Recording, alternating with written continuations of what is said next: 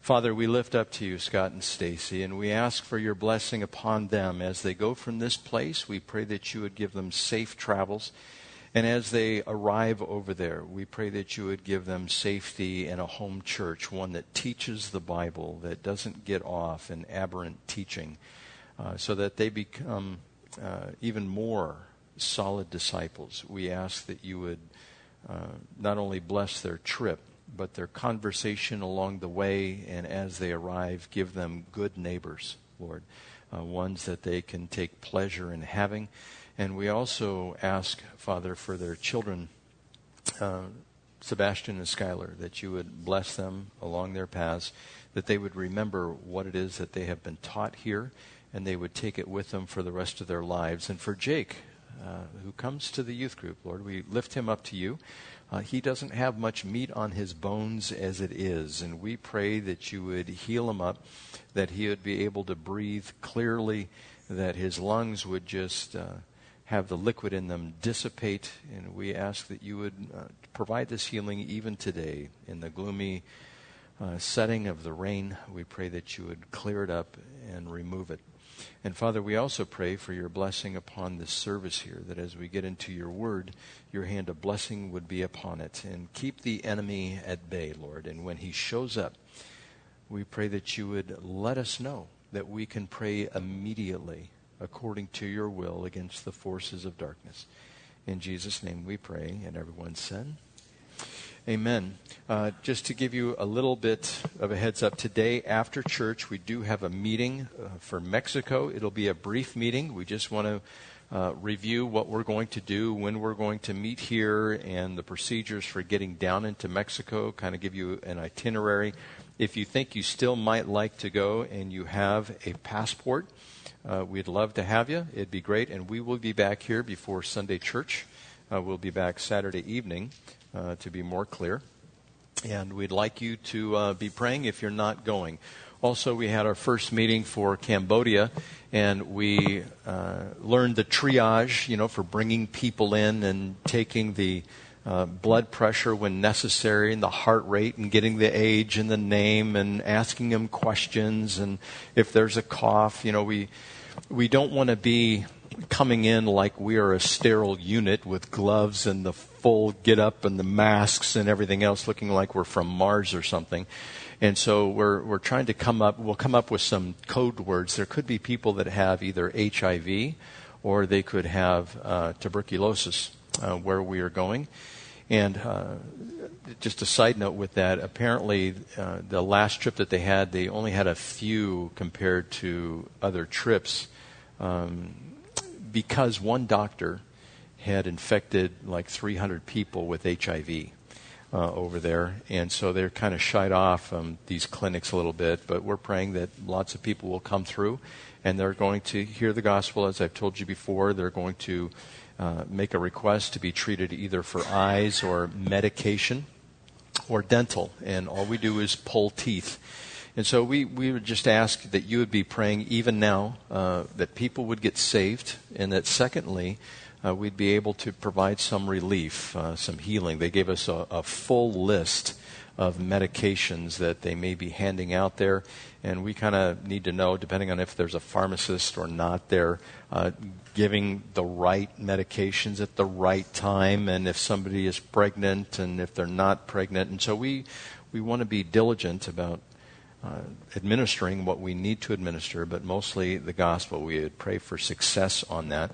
And there are a couple of things, and we'll keep you updated with this, that we're probably going to get for ourselves. Uh, one is a heart monitor, blood pressure reader. I know that there's some of those over at Walgreens and some wipes and pill crushers and pill splitters and masks and gloves and things like that. Uh, but we'll keep you abreast of that and uh, Lord willing, we'll be amply supplied, and whatever we have extra, we'll be able to leave there. Let's take out our Bibles and open up to the book of Hebrews, and we're currently in chapter 12. And since we don't have the scripture up on the wall, it would be advisable that you keep it open. It's a little bit of good practice if I take you to another place in Scripture and learning the books of the Bible. Now, when we left you last time, we ended on verse 17, but to give it some context again, I left off with the grace of God, bitterness, and sexual immorality, beginning in verse 15 of Hebrews chapter 12. It says, See to it that no one misses the grace of God, and that no bitter root grows up to cause trouble and defile many. See that no one is sexually immoral or is godless like Esau who for a single meal sold his inheritance rights as the oldest son. Afterwards, as you know, when he wanted to inherit this blessing, he was rejected. He could bring about no change of mind, though he sought the blessing with tears. And I kind of went through all three of those. Uh, the bitterness, I gave you an example of a dandelion and how that is to be treated. It's a plant with the a big root on it, and the bitterness that is down in there, uh, fortifying bitterness forfeits blessing. And we want to make sure that we deal with any kind of bitterness, and we also deal with any kind of sexual immorality. And I told you that in several lists in the Bible, 1 Corinthians 6 9, Galatians 5 19, Ephesians chapter 5 3, and Revelation chapter 22, verse 15. Those are just a few of the mentions how important it is that we remain sexually pure.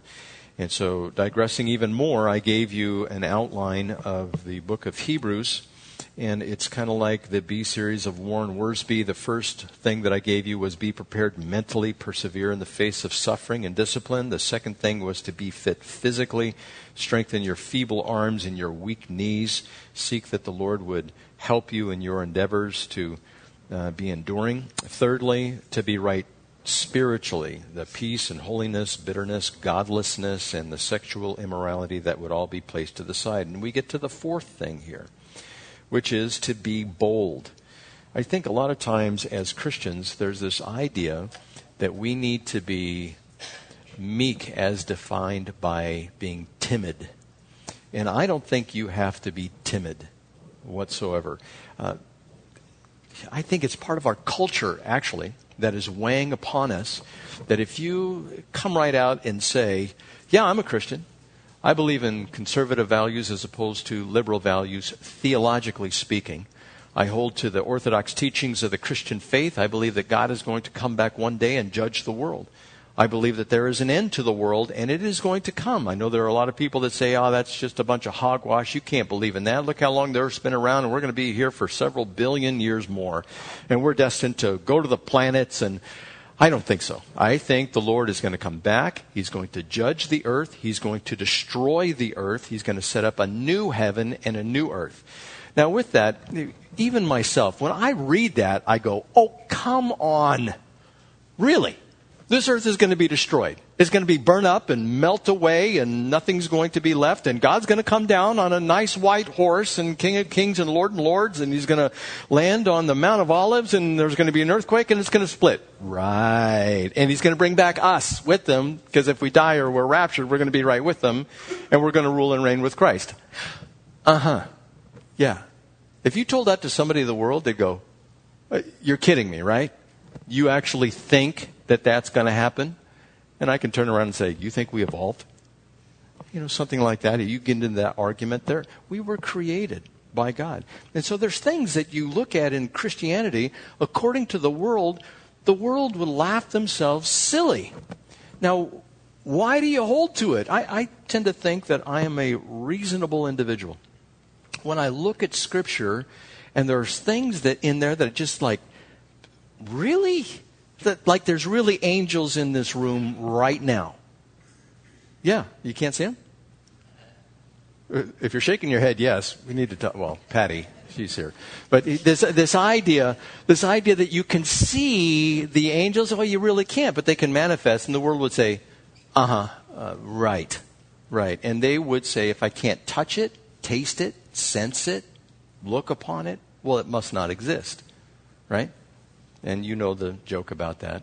Well, that must mean you don't have a brain because you can't touch it, you can't taste it, you can't see it, but you can see the effects of it. That's why you know it's there. Well, you can see the effects of God. And also, as I've said before in the past, and I need to repeat these every once in a while, the reason we believe in the Bible is because it's prophetic. It names by name people, places, dates, times, things like that, and they have come to pass and they will come to pass in the future. That's why you can believe things like the world's going to come to an end. There is going to be an antichrist. The Jews are going to be surrounded eventually with everyone, and everyone is going to consider them a blight upon the world. One day in the future, that'll happen. I don't know how far away it might be, like this week. You know, that's, that's how the world is looking at Israel. And the Bible talked about that, that they would stand alone. And we see that coming to pass. And so, since it's prophetic and God has told us, that's why we can trust the things that are in here. Now, He tells us that we are to be bold in our witness. Now, when you're bold, you're going to get opposition. I don't care what you do. If you stand out there and you say, whatever it is that you hold to, and you are so sure of yourself, people are just going to say, Nah, you can't be that sure. Oh, yes, you can be that sure, and God encourages us to do this. In verse 18, we're to be bold outwardly. You have not come to a mountain that can be touched and that is burning with fire to darkness, gloom, and storm, to a trumpet blast, or to such a voice speaking words that those who heard it begged that no further word be spoken to them because they could not bear what was commanded. If even an animal touches the mountain, it must be stoned. The sight was so terrifying that Moses said, I am trembling with fear, but you have come to a mountain or to Mount Zion, to the heavenly Jerusalem, the city of the living God. You have come to thousands upon thousands of angels in joyful assembly, to the church of the firstborn, whose names are written in heaven. You have come to God, the judge of all men, to the spirits of righteous men made perfect, to Jesus, the mediator of a new covenant, and to the sprinkled blood that speaks a better word than the blood of Abel. And of course, if you don't know the New Testament, that, or the Old Testament, that is what he's referring to. He's referring to Exodus chapter 20, verse 18, and I'll just read it to you here, 18 and 19. When the people saw the thunder and lightning and heard the trumpet and saw the mountain and smoke, they trembled with fear. They stayed at a distance and said to Moses, Speak to us yourself and we will listen, but do not have God speak to us or we die. And so if you're looking at this particular passage, you have not come to a mountain that cannot be touched or that can be touched, and that is burning with fire uh, to darkness, gloom, and storm. And that's what the Jews saw when they were out there. They were so afraid, they didn't even want God to talk to them anymore because God spoke and they go, Whoa, no, don't have him speak to us anymore. Moses, we'll listen to you, but don't have God talk to us. Now, he's saying just the opposite for us that we can enter the throne room boldly we can intercede for people. It, it's kind of like this. You have a CEO, right? A young CEO, maybe in his 30s, 40s, he decided to have kids. When anybody opens up the door to the uh, area that may be a, what do they call it? Not a secretary today. Executive assistant. Thank you. I have to be politically correct on that. You have an, exec- an executive assistant there when you walk in there, the executive assistant says, Let me check and see if he will receive you at this point or at this time. And they get on the phone. So and so is here for a meeting. Would you like to see them now?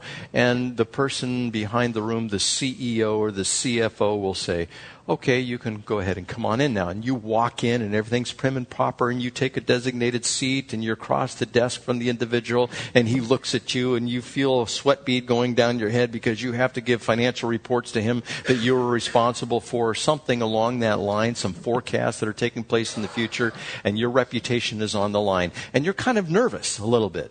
Usually, that's the way it is.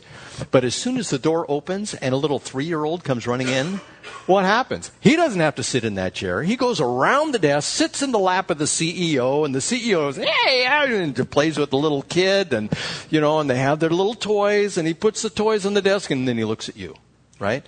And you're sitting there sweating a little bit. Well, we are like that little kid we are able to go into the office of the CEO and get right up on his lap. And you say, Really? We can sit on the lap of God. Not only that, but he's going to put you on his throne.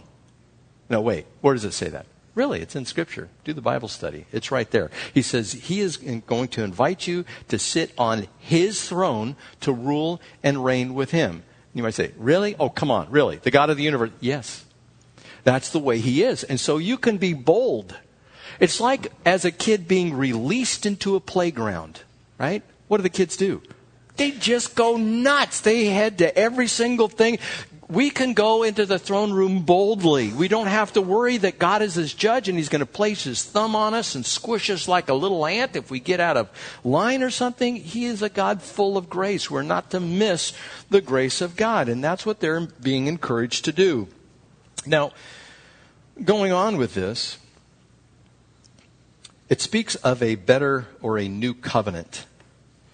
Now, there are seven covenants that are delivered to us in the Bible and there's one in the New Testament. We have, for instance, the Adamic covenant. Uh, we also have the Abrahamic covenant, the covenant of the land. Some people call it a Palestinian covenant, where the land was promised to Abraham and his descendants. You have the covenant with Moses or the Mosaic covenant. You have the Davidic covenant that David would have somebody always sitting on his throne. You have the covenant given to Noah. Matter of fact, I saw this realized yesterday. How could I see the covenant given to Noah realized? Do you guys know? There you go. It's the rainbow. And I saw one yesterday, and that's what I thought of. I go, wow, look at that. Wow, there's a promise with that. That's immediately what I thought of. That God is no longer going to ever destroy the earth with a flood. And so that was the covenant, that was the seal of the sign of the covenant.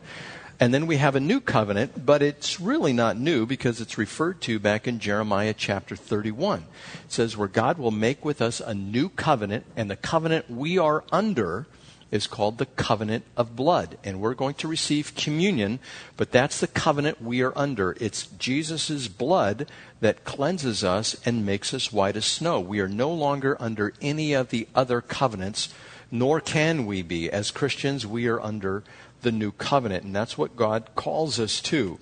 And so we are to be prepared mentally, be fit physically, be right spiritually, be bold outwardly. And the next one is be watchful diligently. Verse 25 See to it that you do not refuse him who speaks, which would be God himself. If they did not escape when they refused him who warned them on earth, how much less will we if we turn away from him who warns us from heaven? Now remember who he's talking to.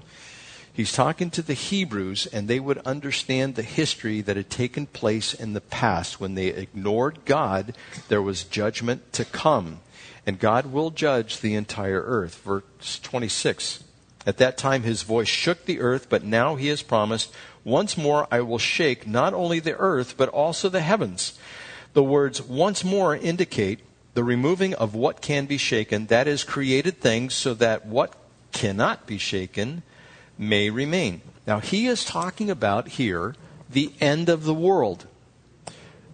Again, as I told you in the introduction, there are people that believe our earth will exist for billions of years to come. Of course, if we don't destroy it through global warming, if we don't destroy it through war, God has already told us how this earth is going to meet its end. He was not vague about it, he was very specific. And again, why can we believe it? Because he has told us these other prophecies which have come true. Now, you guys remember the number of prophecies over which Jesus fulfilled and will fulfill in the future? You know how many prophecies there are about him? There's over 300 some people say 350 prophecies. Not all of them have been fulfilled yet, but in his first com- uh, coming, they say that about 300 prophecies were fulfilled. For instance, it was prophesied he would be born in Bethlehem. It was prophesied he would be born of a virgin. It was prophesied that he would be crucified. All of those things were given to us in advance. God wants us to know what's coming. He has prepared us, and this is what is known as the end of the earth. He's, he's telling us not only the earth, but the entire universe out there as well. Now, I want you to take your Bibles and I want you to turn over to 2 Peter, and this is where he talks about this through Peter, this word was given. 2 Peter chapter 3 and verse 10, going through to verse 15. It reads in verse 10, But the day of the Lord will come like a thief. Now, he gives a, a metaphor here to give you understanding how it will come. How does a thief operate? Sneaky. He is a sneaky guy, right? He comes up, and you don't know he's uh, robbing your house, being a thief, until he is actually at the window or inside. Especially if it's a, a live burglary, which means you're in there. You don't know it until he's there. And he says, This is how the day of the Lord will come. It's going to be like a thief. It's just going to show up and you're going to go, What was that? And that's going to be too late. That's how it's going to come. He says, The heavens will disappear with a roar, the elements will be destroyed by fire, and the earth and everything in it will be laid bare. In other words, the earth that we have here is going to be opened up and obliterated, including the entire universe. God is going to destroy it because what took place on, uh, on earth here with the fall of man, that affected the entire universe and the entire universe they know is affected by the law of entropy, which means everything is going from order, and some people say disorder, but it's going to be to an equalization where there's no atomic activity whatsoever. If things continue, it'll take billions of years, but it will eventually happen. The universe will not keep on recreating itself, so to speak. It will eventually run down like a time clock, which should give you a clue who wound it up. You know, it was put into motion and all of a sudden it's winding down. We don't have the opposite. We don't have the opposite where the, the universe and we are evolving upward. It is it's going down, and so that should give you a clue there was a beginning time. Now he goes on to say, since everything will be destroyed in this way, what kind of people ought you to be? You ought to live holy and godly lives as you look forward to the day of God and speed its coming. That day will bring about the destruction of the heavens by fire, and the elements will melt in the heat. But in keeping with his promise, we're looking forward to a new heaven and a new earth, a home of righteousness. So then, dear friends, since you are looking forward to this, make every effort to be found spotless, blameless, and at peace with him. So he gives us the theology, and then he tells us because of this theology, this is how you're supposed to act. So we're to be watchful diligently. And then also, the final one, we're to be thankful humbly. Give thanks with a humble spirit. Therefore, since we are receiving a kingdom that cannot be shaken, and he's talking about the new kingdom, the new heaven and the new earth that is going to be out there, let us be thankful and so worship God acceptably with reverence and awe, for our God is a consuming fire. When he does this, I think, and we're going to be there. Now, how it's going to take place exactly and how we're protected from it, we're going to be spiritual beings at that time, and it's a physical universe. And I'm, i suspect that that's how God is going to do it. But we're going to see His awesome power in all of its display. You think it was a big deal when Star Wars came out and destroyed a whole planet, right? God is going to do that with the entire universe. I've said it over and over. I just want to make sure you don't leave this place without understanding that. There is a time of judgment coming. It reiterates this in the book of Revelation, chapter 21. Turn over there. I want to cover that as well, since he made a point in Hebrews to say this in a couple of different ways. We should look at it. Revelation, chapter 21, in verse 1. It says, Then I saw a new heaven and a new earth. For the first heaven and the first earth had passed away, and there was no longer any sea.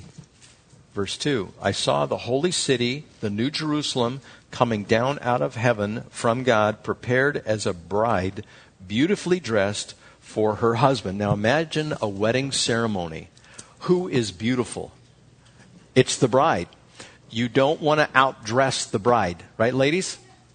You don't want to do. Ladies, it's a mistake. It's a faux pas for you to show up in a bright white dress to a wedding. Yeah. Oh, yes, it is.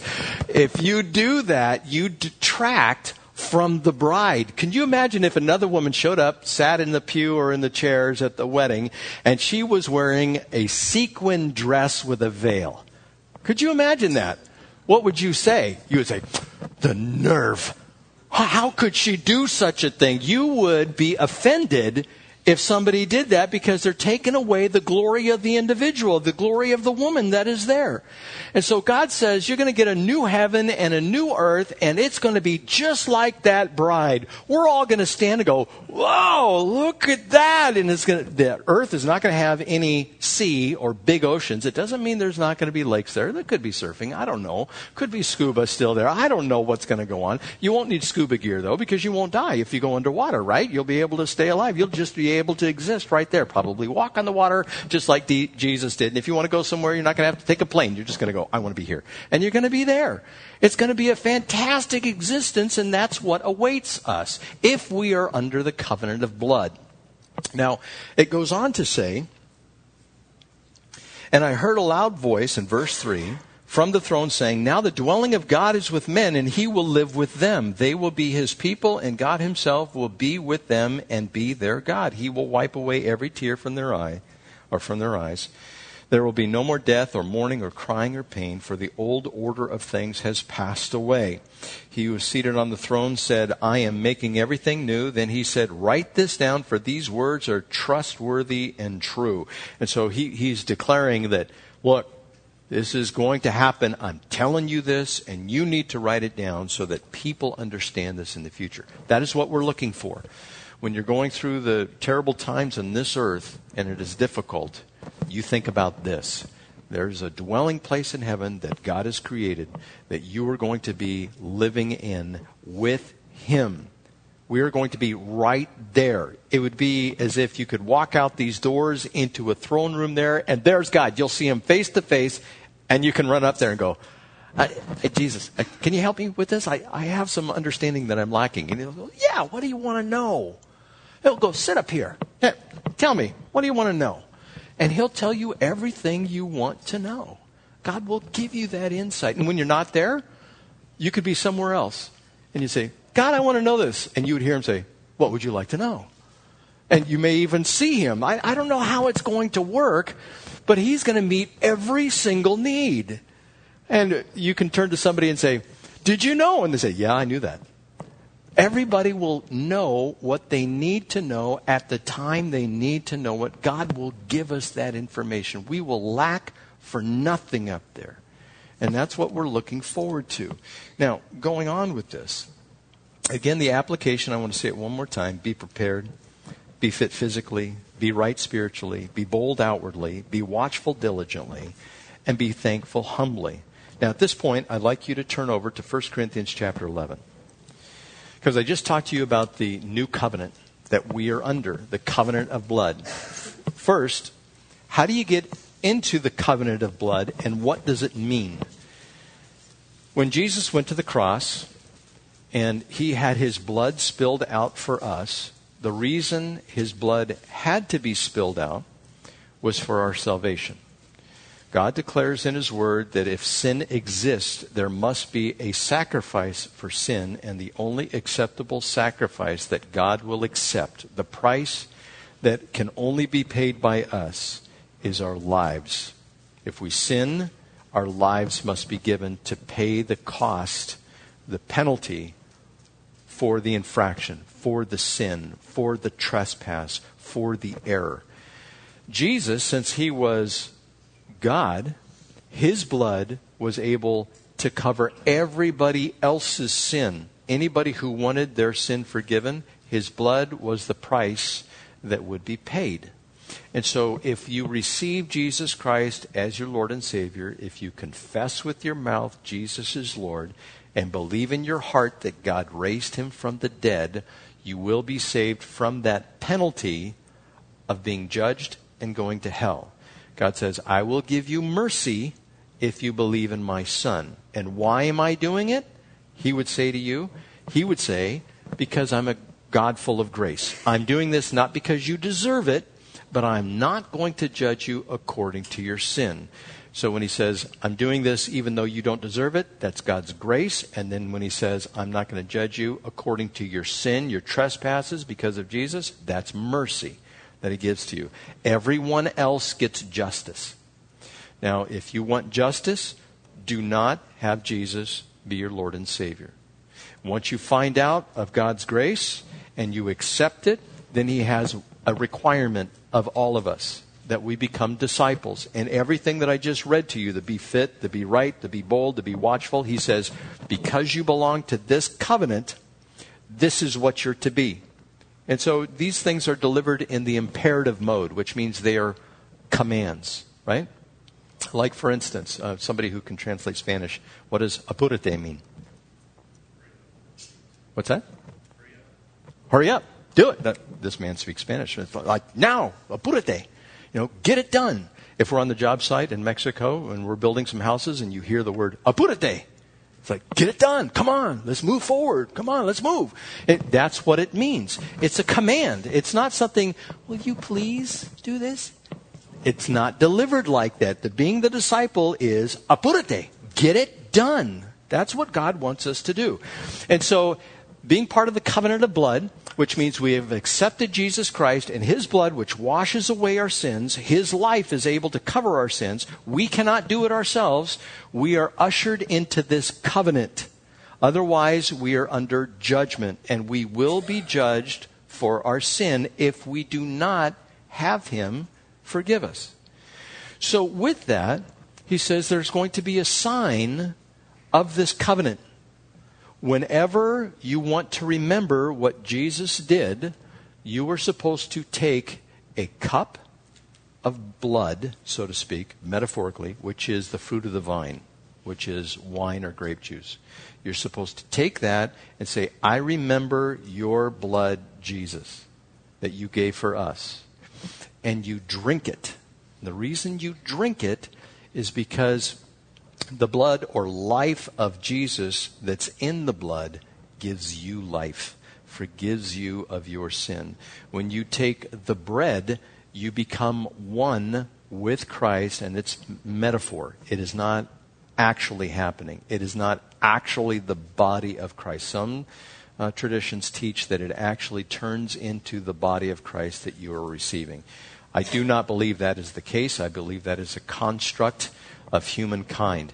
But you take that bread, and Jesus said, I am the bread of life. And so if you consume the bread, then he says, You are one with me, I am one with you, and we all have this unified together. Because when we take the bread, you break it and you pass off of the same loaf, so to speak.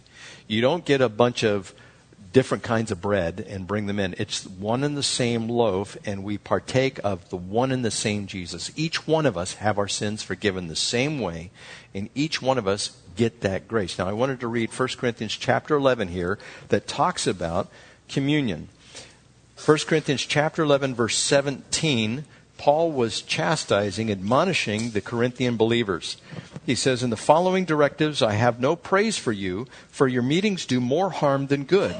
And he's talking about love feasts here, and I'll explain what that is in a minute agape feasts. In the first place, I hear that when you come together as a church, there are divisions among you. And to some extent, I believe it. No doubt there have to be differences among you to show which of you have God's approval. But when you come together, it is not the Lord's Supper you eat. In other words, they're thinking they're eating the Lord's Supper. And he's going, Nope, it's not. For as you eat, each of you goes ahead without waiting for anybody else. One remains hungry, another gets drunk. Don't you have homes to eat and drink in? Or do you despise the church of God and humiliate those who have nothing? What shall I say to you? Shall I praise you for this? And certainly not. Does your Bible version have an exclamation point there? Is he being passionate about this?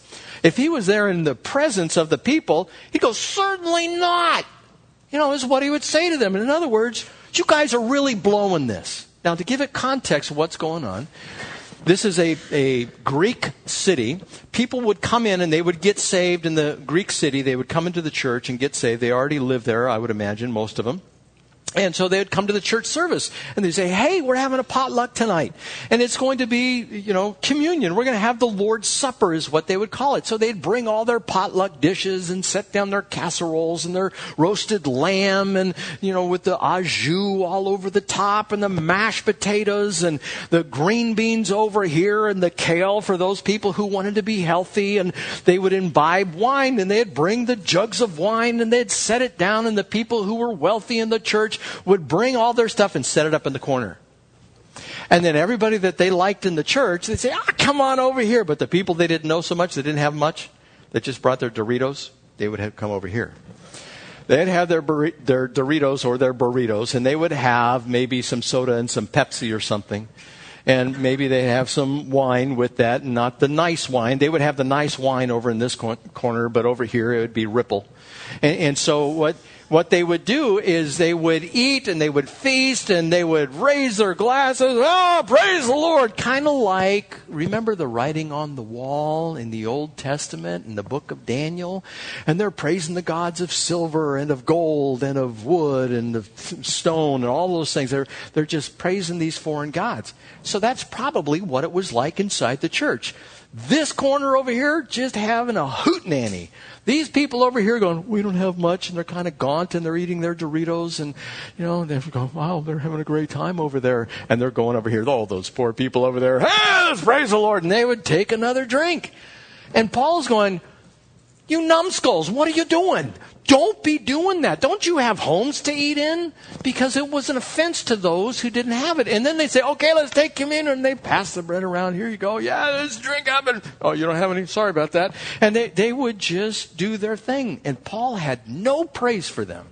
Now, because of this, says, verse 23 For I received from the Lord, and I also passed on to you, the Lord Jesus, on the night he was betrayed, took bread, and when he had given thanks, he broke it and said, This is my body, which is for you. Do this in remembrance of me. In the same way, after supper, he took the cup, saying, The cup is the new covenant in my blood. Do this whenever you drink it in remembrance of me. For whenever you eat this bread and drink the cup, you proclaim the Lord's death until he comes.